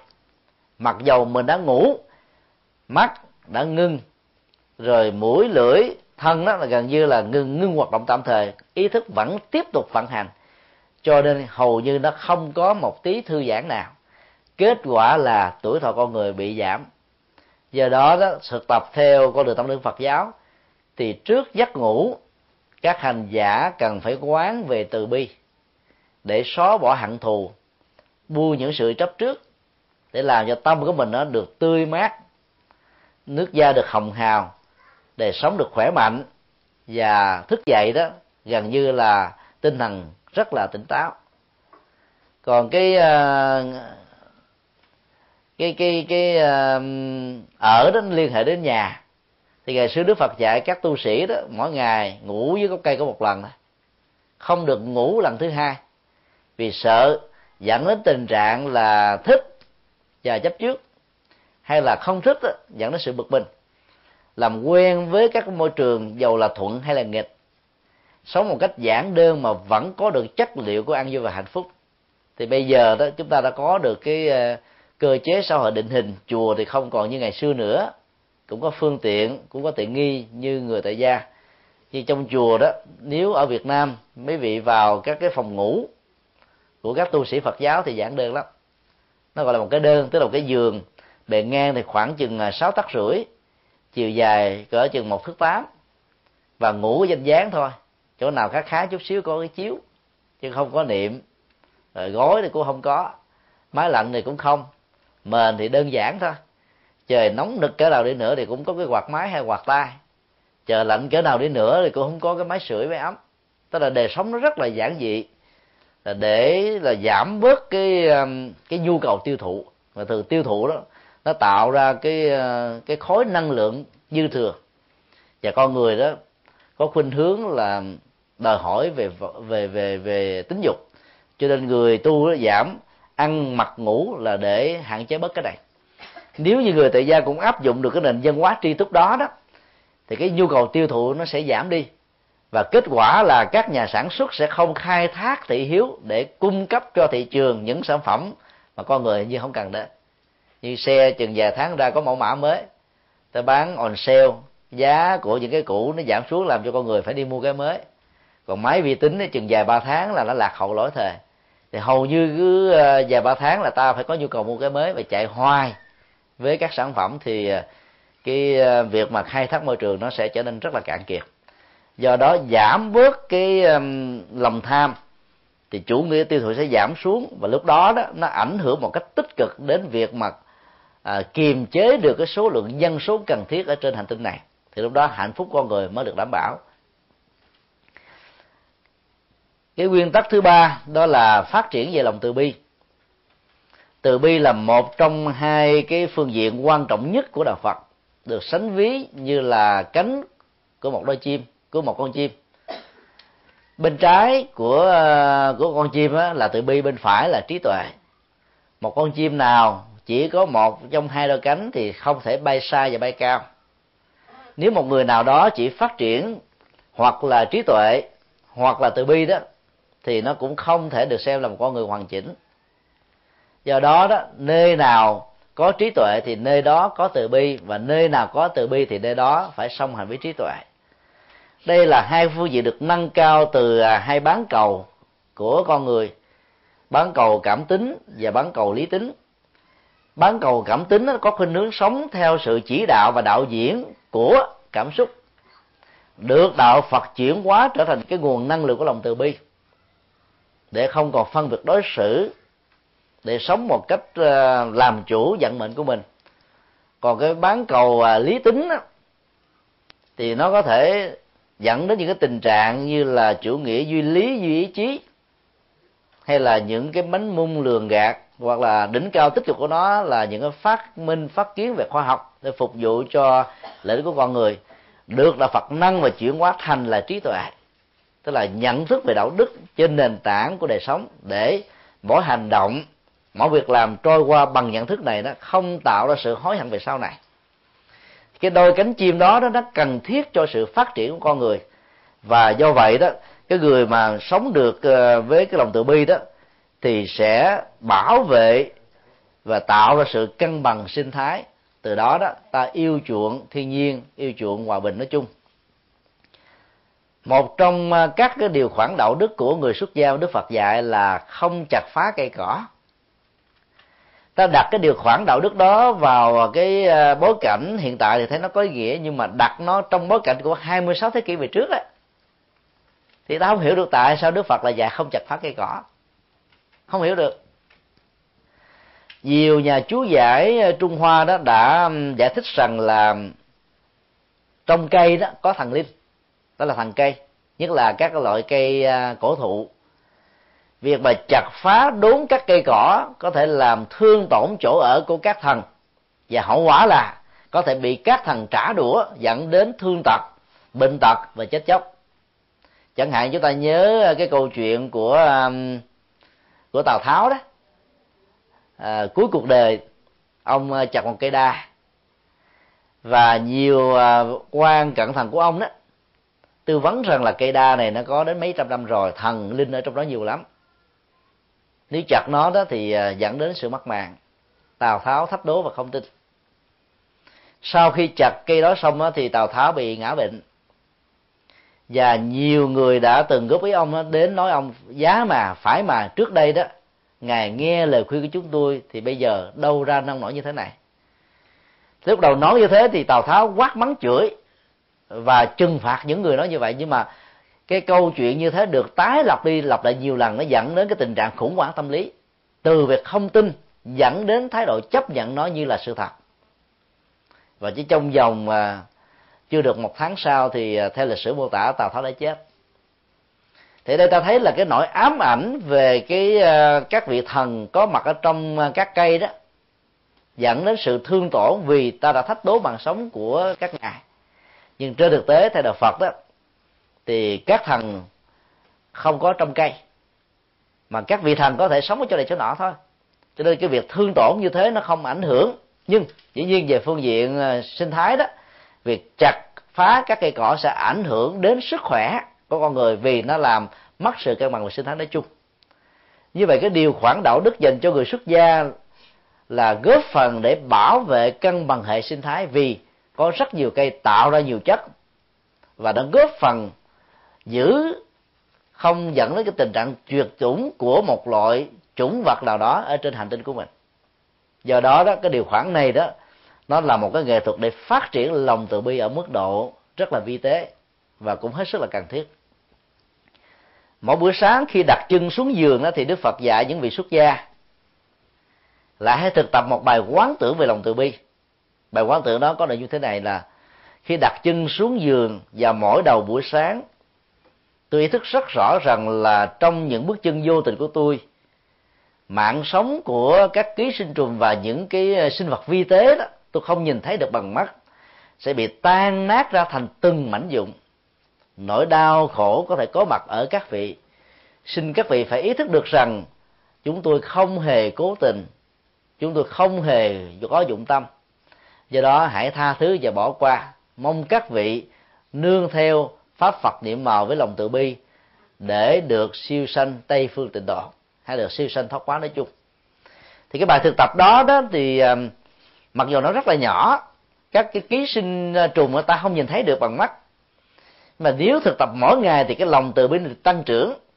Nó làm cho mình đó là nếu mình tiếc thương cái sự chết vô tình của các ký sinh trùng thì ta không thể nào nở lòng dùng khối óc, bàn tay, sức mạnh của mình để tàn phá sức sống của con người đồng loại và các loài chủng vật, các loài động vật nói chung cho nên sự thực tập đó nó làm cho cái năng lượng của lòng từ bi nó được tăng trưởng một cách là rất là có nghệ thuật, một cách là có ý thức. Dần già dần già mà ta không thể không thể phát hiện ra. Đó là sự thực tập nó rất là tinh vi và có ý nghĩa. Ở trong ờ, kinh điển đại thừa có một vị bồ tát tên là trì địa. Nếu dịch theo ờ, tiếng việt bây giờ đó là bảo vệ trái đất. Trì là bảo vệ, địa là địa cầu. Vị bồ tát này được mô tả ở trong ờ, các kinh đại thừa đó là bất cứ đi đâu, nếu thấy các ổ gà, ổ chuột trên mặt đất, thì ngài phát nguyện đứng lại tìm đất ở chỗ khác để lấp, đảm bảo được sự an toàn giao thông cho những người đi trên đường. Đi đến đâu nó có miễn chai, kẽm gai, những vật đá có thể làm cho các phương tiện giao thông ngã đổ trên đường, thì ngài dừng lại, đem tất cả cái đó vào ở trong cái chỗ an toàn rồi là trồng cây cối giữ uh, cái sự cân bằng của sinh thái rất là lớn. Cái hình ảnh của vị bồ tát này được nêu ra ở trong uh, kinh um, kinh kinh pháp hoa bồ tát trì địa. Rồi nó lại xuất hiện ở trong uh, kinh hoa nghiêm nữa. Và nếu nhiều thế kỷ về trước mà ta ta ta ta để ý về các hành động của ngài thông qua các văn bản mô tả thì ta thấy cái ông hòa thượng hay là ông bồ tát này làm cái chuyện gì không cần thiết không à đất nó nhiều quá, ổ gà, ổ chuột ở đâu không có, mà lắp vào biết chừng nào hết. Nó là một cái lời hiệu triệu và kêu gọi chúng ta phải bảo vệ môi trường, bảo vệ à, sự sống của hành tinh vì sự sống hành tinh nó cũng đồng nghĩa là sự sống cho ta, phục vụ cho mình, nói chung.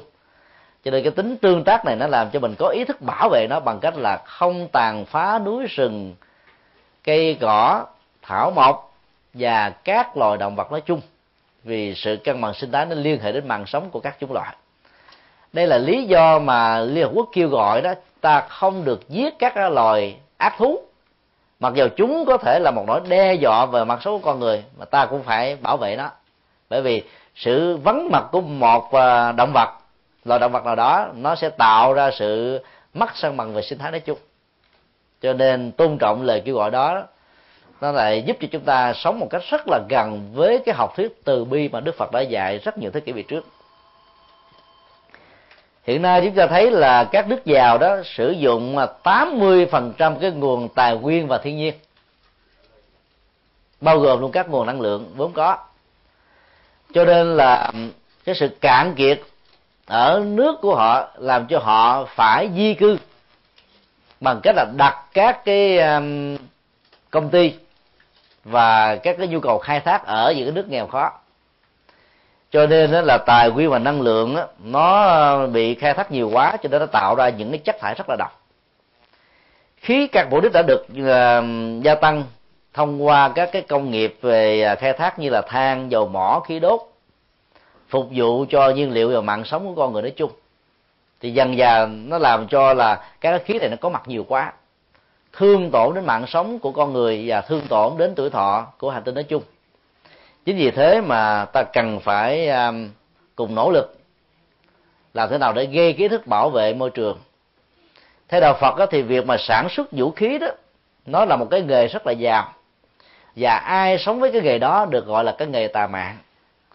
Đức phật định nghĩa cái nghề chân chính của người phật tử là không nên gắn liền dính líu đến một trong năm nghề này, thứ nhất là sản xuất và buôn bán vũ khí. Vì nó tạo ra sự thương tổn, sự tàn phá, sự giết chóc, sự hận thù và nhiều cái hậu quả nghiêm trọng đến môi trường sinh thái nói chung. Nghề thứ hai đó là buôn bán và làm nô lệ con người. Bởi vì nó làm cho cái chủ nghĩa nhân quyền bình đẳng và tự do bị mất đi mà vốn con người cần phải có và hưởng thụ nó một cách bình đẳng nghề thứ ba đó là không được mua bán trên thân phận phụ nữ. Tức là các cái nghề nghiệp lầu xanh và những cái ờ, mối liên hệ đến những cái nghề nghiệp đó. Nghề thứ tư đó là không được sản xuất các loại chất độc, bao gồm ma túy, xì ke, rượu, bia. Là bởi vì nó làm cho con người mất sự kiểm soát, dẫn đến cái tình trạng đó là rơi vào cái khủng hoảng đời sống đạo đức thông qua những bế tắc mà mình có thể tạo ra cho chính mình và xã hội nói chung. Và cái nghề cuối cùng đó là mê tín, dị đoan, xăm, bói vẽ, đồng cốt, vân vân. Về những hoạt động này nó làm cho con người đó bị bám vào cái chủ nghĩa khủng hoảng do sợ hãi về những chuyện mà mình chưa hiểu được. Vốn nó có thể được lý giải là ảnh hưởng đến mạng sống, sức khỏe nghèo khó hay là thịnh vượng của mình. Cho nên nó, nó tiếp tục được tồn tại thông qua những cái cách lý giải khai thác và nỗi sợ hãi này. Thì năm nghề này đó đức phật gọi là cái nghề tà và không nên dấn thân vào. Nhưng mà cái nặng nhất đó vẫn là sản xuất và buôn bán vũ khí. Hoa kỳ là quốc gia đứng đầu bảng trên thế giới buôn bán vũ khí. Hoa kỳ làm giàu trên việc buôn bán vũ khí này thì mỗi một cái cuộc chiến tranh giàu là chánh nghĩa nó đều là một cái cơ hội để cho hoa kỳ giới thiệu với thế giới về các loại vũ khí mới của mình. Cho nên à, làm giàu về cái đó nó sẽ nhanh gấp rất là nhiều chục lần so với các ngành nghề chân chánh khác. Và hậu quả là về phương diện nhân quả đó thì những quốc gia mà buôn bán vũ khí như thế thì nó lại có nhiều cái um, cái cái cái um, chấp nhận về những nỗi khổ niềm đau. Bế tắc rất là đa dạng mà ta cũng không nên phân tích vì phân tích nó dẫn đến sự thương tổn cái cảm xúc chung của tất cả những người cư dân của Hoa Kỳ. Cái cộng nghiệp và biệt nghiệp ấy, nó có mối liên hệ một cách rất là mật thiết giữa con người cộng đồng chính thể quốc gia nói chung. Cho nên đó, là quyết định của một chính phủ nó có thể ảnh hưởng đến hạnh phúc hay là khổ đau của những người dân và do đó việc buôn bán vũ khí đó, nó làm cho cái ờ, lòng từ bi của con người, cái năng lượng hạt giống của thương yêu, chăm sóc để bảo vệ sự sống đó, nó giảm đi. Thì đó là cái điều mà à, đạo phật đã nói rất là xa xưa. Bây giờ nó vẫn còn cái tác dụng và sự tham khảo trong cái bối cảnh của xã hội hiện đại này. Đối với các nước nghèo thì ta thấy là cái việc mà sử dụng nguồn tài nguyên thiên nhiên đó và tiềm năng của nó là khoảng 20% thôi mà phần lớn cái sự ờ, sử dụng đó là nhằm khai thác tài sản, đất đai và các khoáng sản, rồi rừng cây. Cho nên dẫn đến các hiện tượng là thiên tai, động đất, sóng thần, lũ lụt, hạn hán, mất mùa, bệnh tật nói chung. Và hậu quả mặc dầu cái cái việc khai thác mới là 20% thôi, nhưng nó dẫn tới những cái hậu quả nghiêm trọng cũng không thua kém gì những quốc gia phát triển về công nghiệp hiện đại. Kết quả là là là các quốc gia nghèo đó nó phá hoại hành tinh này theo một cách khác. Các quốc gia giàu phá hoại theo một cách khác. Và phối hợp hai cái phá hoại đó lại thì mạng sống của hành tinh này nó sẽ được rút ngắn hơn. Nguyên lý um, kế tiếp nó là một cái um, ứng dụng của lòng từ bi. Đó là không sát sanh. Không sát sanh đó là một cái thái độ tôn trọng cái quyền bình đẳng về sự sống giữa con người với con người và mặt khác đó nó tôn trọng tôn trọng cái quyền bình đẳng sự sống giữa các loài động vật với nhau. Và ứng dụng sâu xa hơn nữa là cái quyền bình đẳng về sự sống của các loài thảo mộc. Thì trong năm điều đạo đức mà người tại gia ứng dụng á, thì nó không có đề cập đến hai cái vế sau này mà chỉ là con người thôi. Do đó không sát hại trong năm quy tắc đạo đức đối với người tại gia là không được giết người với ý thức là bảo vệ hòa bình tôn trọng cái quyền được sống vì ta ý thức rất rõ cái mạng sống quý báu như thế nào thì người khác khi bị thương tổn dưới nhiều thức khác nhau cũng đau khổ một cách cùng cực như ta vậy. Từ đó ta mới nỗ lực tạo ra sự hòa bình của thế giới và những hoạt động nó dẫn đến sự đoàn kết chung của các dân tộc trên hành tinh này. Do đó đó là cái um, cái giới hạn của uh, điều đạo đức tại gia đó là nằm ở chỗ này. Người phật tử tại gia có thể ăn mặn theo ý muốn nếu mình chưa chuyển được cái nghiệp à, sát sanh. Nhưng không nên giết sát một cách trực tiếp. Vì giết sát một cách trực tiếp á một mặt nó cắt đứt các đơn vị sự sống nhưng mặt khác á, nó tạo ra một cái hậu quả ảnh hưởng đến tuổi thọ và sức khỏe của mình. Nếu không ở kiếp này thì nó đeo đuổi ta ở những kiếp về sau cho nên người phật tử thầy thầy gia chọn các thực phẩm đã được làm sẵn ở chợ búa về, thì cái nghiệp và hậu quả của nó tương đối là nhẹ hơn. Một câu hỏi được đặt ra là nếu tất cả mọi người đều giống như phật tử thì sao? Ai sản xuất đây ra mà ăn thì câu trả lời đơn giản là ai khôn nhờ dạy để chịu. Người khôn á, thì là mua cái đồ sẵn người ta làm. Còn người dạy đó thì sống bằng nghề đó cái tiền lương của mình thì chẳng là bao nhiêu mà cái hậu quả của mình rất là nghiêm trọng. Đất nước ấn độ đó, có thể nói là một đất nước có số lượng người ăn chay lớn nhất toàn cầu. Kể từ khi phật giáo đại thừa phát triển vào thế kỷ thứ nhất đến đỉnh cao nhất của nó, thì nó đã ảnh hưởng một cách rất là tích cực đến ấn độ giáo, làm cho ấn độ giáo trước đây đó có khuynh hướng ăn mặn và trong các mô tả cứ mỗi một lần làm lễ tế thượng đế Brahma thì họ đã giết các loài động vật một cách tập thể. Ví dụ như là 500 con cừu 500 con dê 500 con gà và 500 các loài vật khác. Rất là nhiều. Để cầu cho tuổi thọ sự tại vị của mình một cách lâu dài. Ta thấy là về phương diện nhân quả thì cái phương pháp làm như thế là nó trái ngược và mâu thuẫn. Một mặt đó, ta muốn được tuổi thọ và có mặt lâu ở trên ngai vàng, nhưng mặt khác ta lại giết các loài chúng vật khác. Vì niềm tin mê tín ta nghĩ rằng là thượng đế, sau khi được ta hối lộ, sẽ lo lắng và bảo bọc cho ta. Kết quả là, nếu thượng đế mà hưởng những cái đó, nếu thượng đế có thật thì thượng đế cũng bị cộng nghiệp, là chết yểu theo. Rất tiếc là thượng đế không có. Và cái niềm tin mê tín đó đã làm cho con người sống một cách rất là khổ đau. Cho nên nếu ta làm một thống kê xã hội học đó thì các vị vua thời cổ, hiếm có vị nào sống được 60 tuổi lắm. Ngoài sự hưởng thụ quá mức về dục, thì nó còn là cái nghiệp sát sanh để mà cúng kính các thượng đế và thần linh. Nên kết quả là họ có một mạng sống rất là yếu.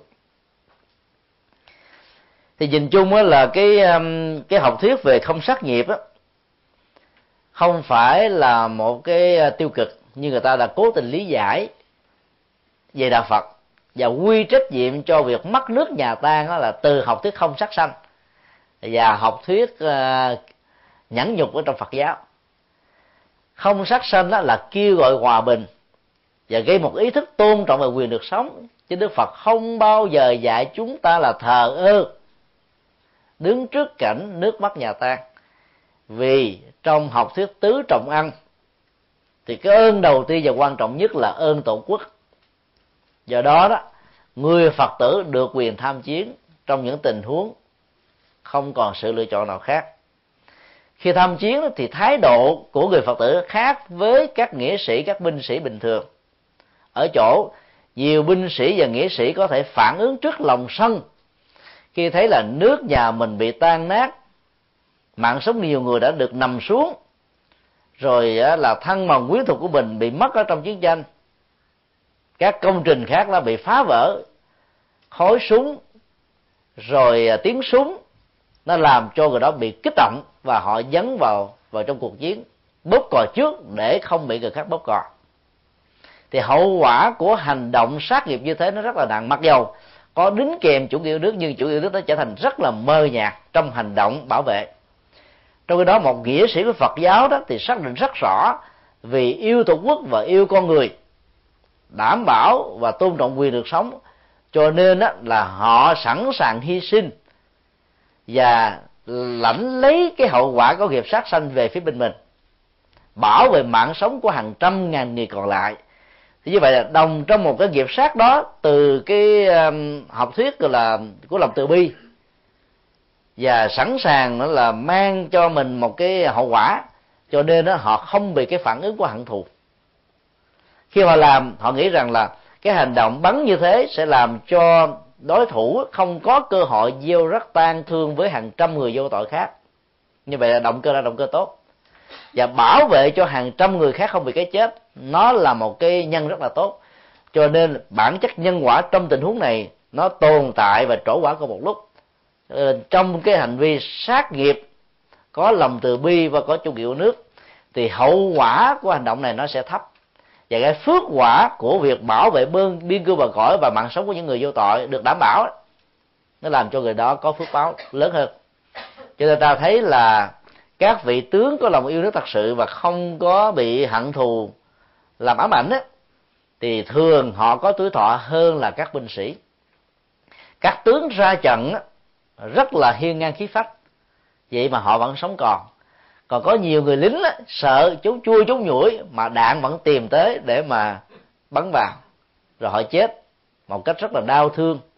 Với rất nhiều nỗi niềm thương tưởng nhớ tiếc không nguôi về vợ con cha mẹ người thân ruột thịt và cái tâm niệm muốn khải hoàn để tái hội ngộ với cái niềm hạnh phúc mà họ đang bị gián đoạn. Cho nên à, bản chất của chiến tranh đó, nó thường dẫn đến nhiều cái à, tặc ách và tan thương. Không chỉ ở trên cõi dương, mà ở dưới ngay cả cõi âm. Vì rất nhiều người khi mà chết chưa được siêu đó, thì họ cứ bị ức chế tâm lý và trút đổ cái hận thù đối với đối thủ của mình. Họ nghĩ nghĩ rằng nếu không có giặc ngoại xâm hay là có những kẻ thù đó, thì có lẽ là họ đâu phải ra chiến trường và phải trả một cái giá rất đắt là chết để bảo vệ biên cương. Cho nên toàn một cái hận thù đó nó đổ dồn lên đối phương rất là nhiều. Và kết quả là khi chết bằng một cái tâm sân hận và tái sanh trong một tâm sân hận như thế đó, thì cái cảnh giới của họ thường là không an lành và mất hạnh phúc.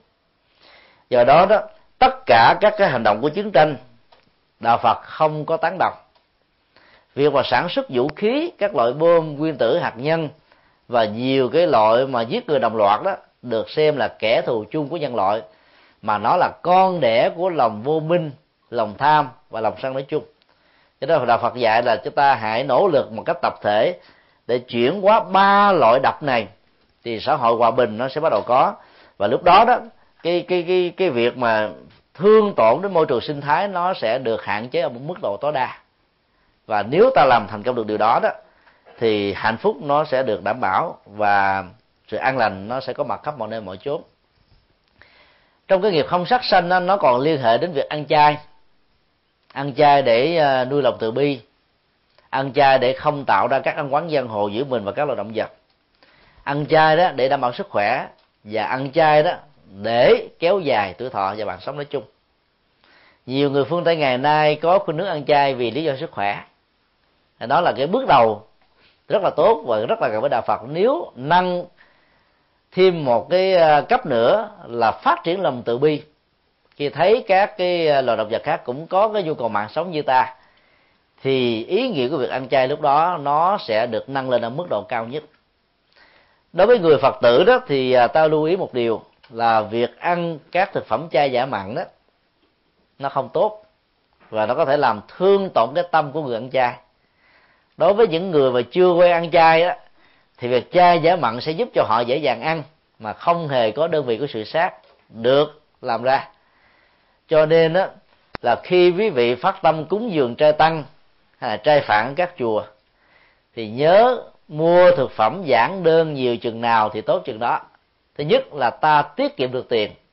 Thứ hai đó, ta làm cho người xuất gia đó ăn đúng theo tinh thần Phật dạy là ăn không phải để thưởng thức ngon, ăn không phải để thỏa mãn, mà ăn chỉ là một cái phương tiện cần thiết để có đảm bảo được mạng sống mà tiếp tục tu hành bởi vì người xuất gia khi ăn đó không được quyền chê ngon và dở. Do đó khi quý vị làm thực phẩm xong có giúp đỡ cho tu sĩ thì đừng có hỏi là thực phẩm này ăn có ngon hay không. Hỏi ăn ngon á mà trả lời không ngon á thì các phật tử mất lòng lần sau không cúng nữa. Mà nói ngon á thì nó không đúng với tinh thần tu tập. Mà nói dở lại càng buồn buồn, buồn phiền thêm. Cho nên ta cứ mặc nhiên nhìn vào bát cơm các dĩa đồ ăn là ta biết, nếu sạch sạch xanh là biết ngon. Mà nếu còn lại y nguyên á, là biết là ăn không có hợp khẩu. Cho nên làm đơn giản thì ăn là dễ, mà làm dầu mè nhiều chừng nào thì lại khó ăn chừng đó. Chúng tôi đã từng ở năm bảy ngôi chùa trong vòng 27 năm qua tại Việt Nam. Và gần đây thì có dịp đi à, khoảng gần 100 ngôi chùa ở Hoa Kỳ và Úc Châu. Thì chúng tôi có một cái tổng kết như thế này hôm nào, chùa nào, phật tử nào phát tâm cho tăng ni ăn á, rau luộc, đậu hũ kho, nấm, hết trơn. Không còn gì hết á. Cô cũng hết đó. Mà bữa nào làm á là như là mâm cao cổ đầy. Hay là ăn cổ ở hà nội đây, tới cội nguyên. Là nhiều phật tử nói, trời, sao thầy ăn ít quá, sao cô ăn ít quá? Bà nhiều quá ăn sao nổi? Mà phật dạy ăn ít nữa chứ phật đâu dạy ăn nhiều đâu. Cho nên đừng có làm nhiều quá cái sức ăn là 10 thì quý vị cúng chừng 7 thôi. Thì ăn chưa hết mà phải ngưng á thì cái kích thích dịch vị đó làm cho tiêu hóa được tốt hơn. Còn ăn mà phải ngốn phải nghiến cho nó hết á, mà vẫn không hết được nó no nê quá thì chẳng những bị trúng thực ngược lại lần sau gặp nó hết dám ăn nữa. Cho nên là ăn ít là là tốt hơn. Như vậy là ta không nên làm đồ chai giả mặn vì cái tác dụng tâm lý của nó không tốt vì trong những con người ăn chay dù là tu sĩ đi nữa thì trước khi là tu sĩ họ đã từng ăn mặn. Nếu không ăn mặn ở đời này thì cũng ăn mặn ở những đời trước. Các hạt giống đó nó vẫn còn nằm y nguyên không mất đi. Cho nên trong quá trình tái sanh á, chỉ cần có một chất xúc tác nhỏ là các yếu tố đó nó hiện về như là đang ở trước mặt. Bây giờ đó có nhiều cái công nghệ làm thực phẩm chay làm con tôm hùm làm con cua làm đùi gà làm cá thu làm nước mắm à, phan thiết, y hệt như đồ thiệt. Thà ăn mặn luôn cho rồi. Nó đã gì hơn. Chứ chi mà ăn mà ăn chay rồi mà còn tiếc đuối gì nữa. Do đó là cái công nghệ thực phẩm chay giả mặn của đài loan phá hoại cái tâm từ bi của người ăn chay thuần thành rất là nguy hiểm. Nếu mạnh dạng, ta nên là không nên đáp ứng hay là hưởng ứng theo cái công nghệ chay giả mặn này bởi vì người ta làm cái mùi vị y hệt như là đồ thiệt. Mà ăn chay thời gian lâu 3 tháng trở lên đó, nghe cái mùi đó là muốn ói. Mà nếu người nào nghe mà muốn ói thì biết là cái hạt giống ăn mặn của họ nhiều quá. Như vậy là dù phương diện nào đi nữa nó vẫn không tốt. Còn ngày xưa lục tổ huệ năng trong 11 năm ẩn giật ở trong rừng. Phải sống chung với các gã thợ săn. Để không lộ tông tích là một vị cao tăng á thì ngài dành cái phần là nấu bếp. Nấu bếp á, thì lần nào ngài cũng bỏ rau củ vào ở trong à, cái nồi thịt kho.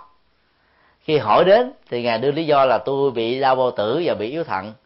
Cho nên ăn vào những thứ này tiêu không nổi. Nhường cho người ta ăn thịt còn mình chỉ ăn rau với củ thôi.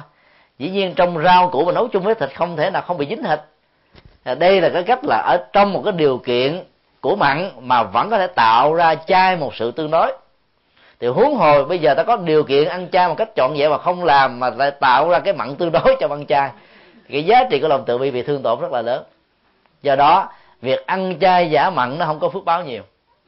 Nếu ta à, đông đo tính điểm về phương diện nhân quả huống hồ là việc ăn chay đó là để nuôi lớn lòng từ bi bảo hộ mạng sống lại càng phải vượt lên trên cái mặt cả nhân quả về tuổi thọ của bản thân mình nữa. Thì nhìn chung là à, khi mà ta làm được như thế thì cái kết quả nó rất là tốt cái nguyên lý cuối cùng ở trong đạo Phật, nó xuất hiện vào khoảng thế kỷ thứ 8 đối với các vị tổ sư Trung Hoa, với học thuyết là tình giữ vô tình, giai cộng thành Phật đạo.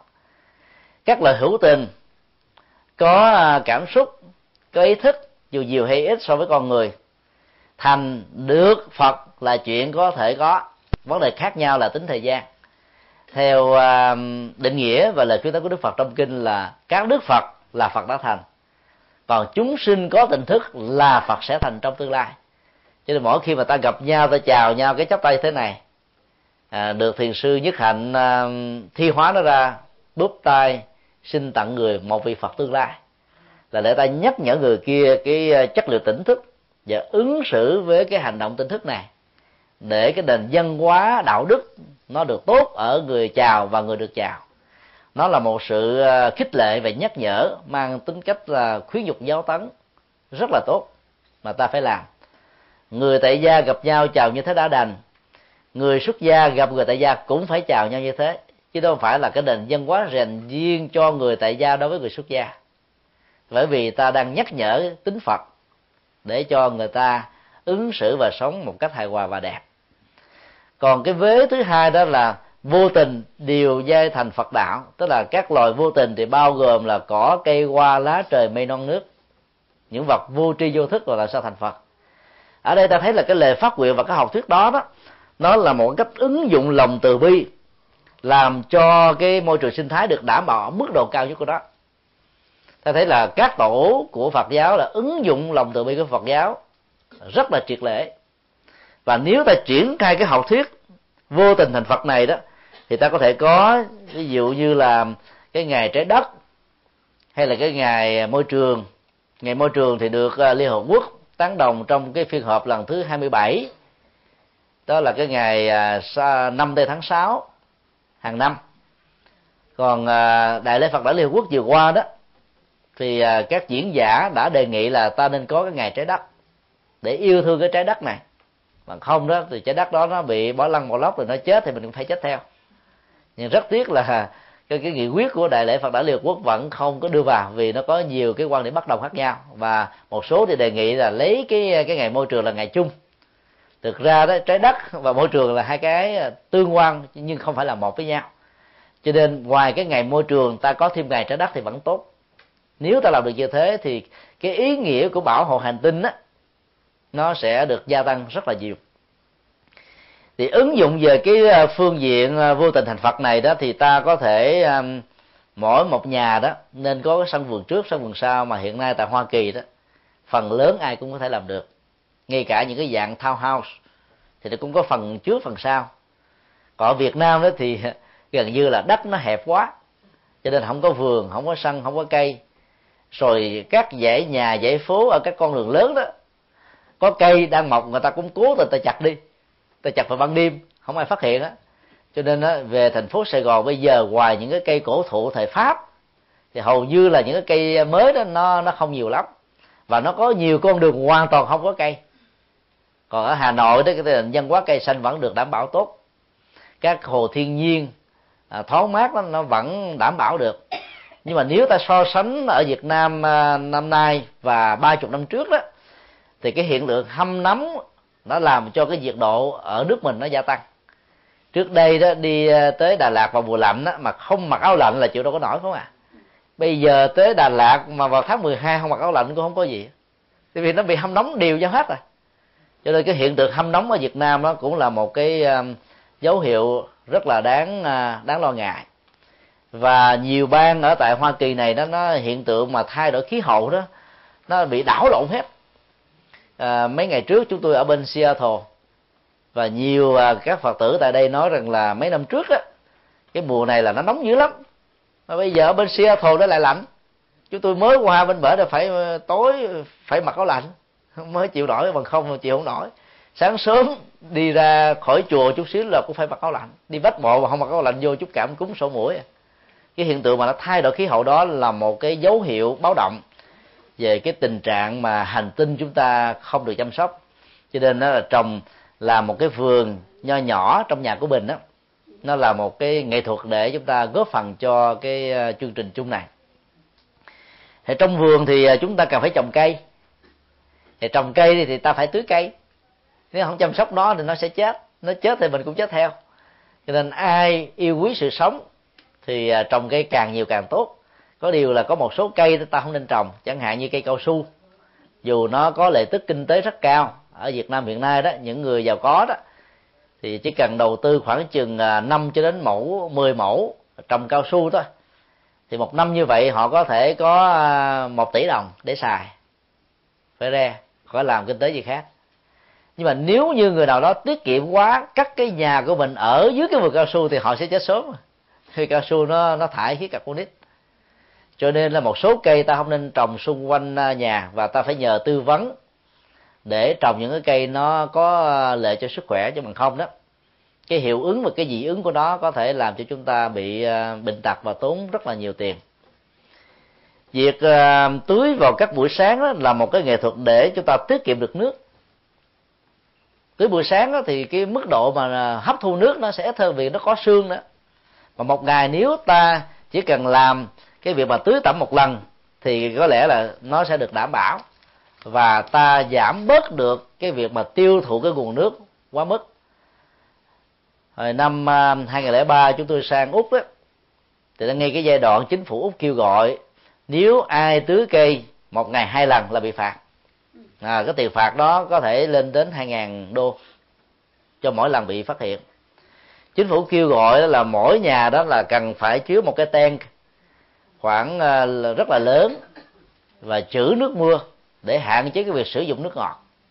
Là bởi vì cái việc mà sử dụng cái nguồn nước ngọt nhiều đó, nó dẫn đến sự khủng hoảng hành tinh là điều mà khó thể ờ, xảy ra ờ, khó có thể tránh khỏi. Ngoài ra thì ta cũng nên học theo bồ tát trì địa đó là phát tâm nhặt xác và ni lông.